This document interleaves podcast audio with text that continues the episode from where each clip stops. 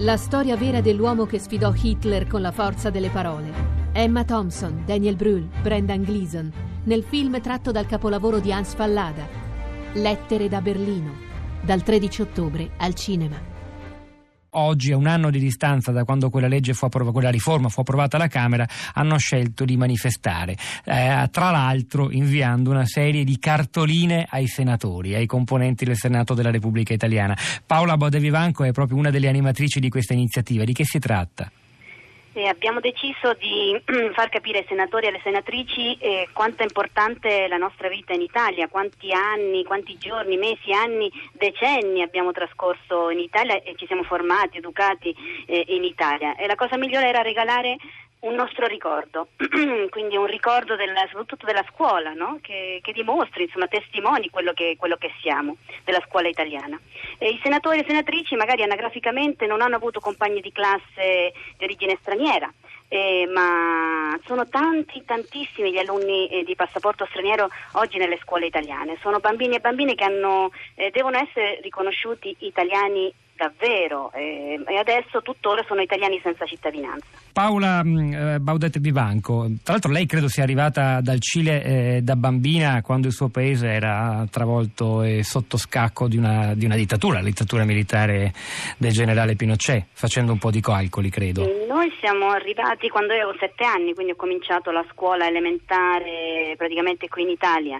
Eh, sì, i miei genitori erano dei dissidenti politici in Cile, quindi siamo andati via per, per questioni politiche, eh, però eh, questo mi volevo ritornare un momento su uno dei commenti che sono arrivati a, sì. voi in, in trasmissione. Sì. È molto bello il, il commento di un, di un, ascoltatore, mi sembra di Cuneo, eh, che rilanciava sì. la, la, questa campagna eh, della raccolta delle cartoline cittadine eh, da fare anche nelle scuole, che mi sembra una, bellissima, una bellissima idea. Infatti oggi eh, parte la raccolta nazionale di queste cartone cittadine. Le prime le consegneremo ai senatori e alle senatrici oggi tra qualche ora, ma tutte le altre che arriva, già stanno arrivando e continueranno ad arrivare dall'Italia vogliamo continuare a consegnarle perché non si devono dimenticare di, di questi bambini di oggi e di quei bambini che noi eravamo un tempo.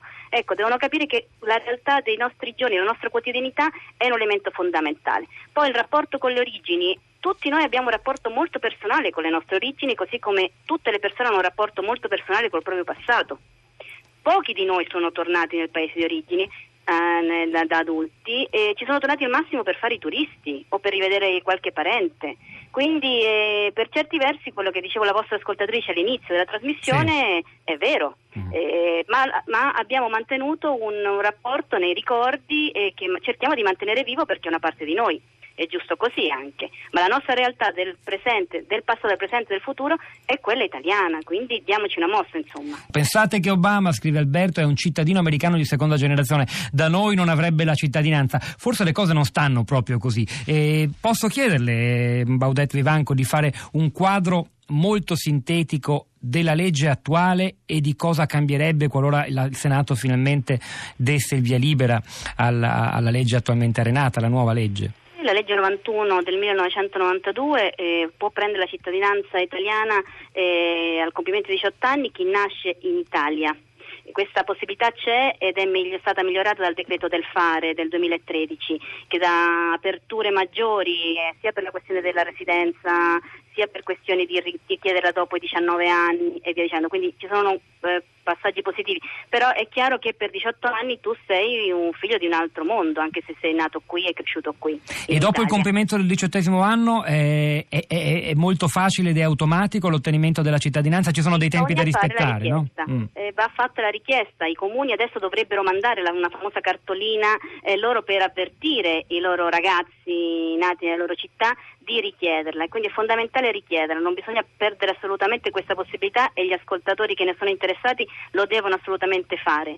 E poi gli altri punti importanti sono che si può ottenere la cittadinanza italiana se un genitore convivente lo ottiene entro i 18 anni eh, del, del, ragazzo che è nato o cresciuto qui, come raccontava anche Già Bascego. È un dato importante, ma è difficile prenderla comunque, anche per i nostri genitori, come dicevano i commenti che vi sono arrivati in trasmissione. È molto difficile anche per i nostri genitori. solo che l'attuale normativa riguarda più che altro il dato di fatto, cioè noi che siamo nati o cresciuti come me e come Javier in Italia. E la grande novità di questa riforma è che non riguarda solo i nati in Italia, ma riguarda soprattutto i cresciuti in Italia. Viene riconosciuta l'importanza di crescere in questo paese, di frequentare le scuole italiane, essere presente per le strade, negli oratori, ovunque noi siamo. Questo è il dato importantissimo di questa riforma, riconoscere la crescita del paese, far parte di questo mondo già mentre si cresce. Ci sono tuttavia, credo, anche delle criticità all'interno di questa riforma.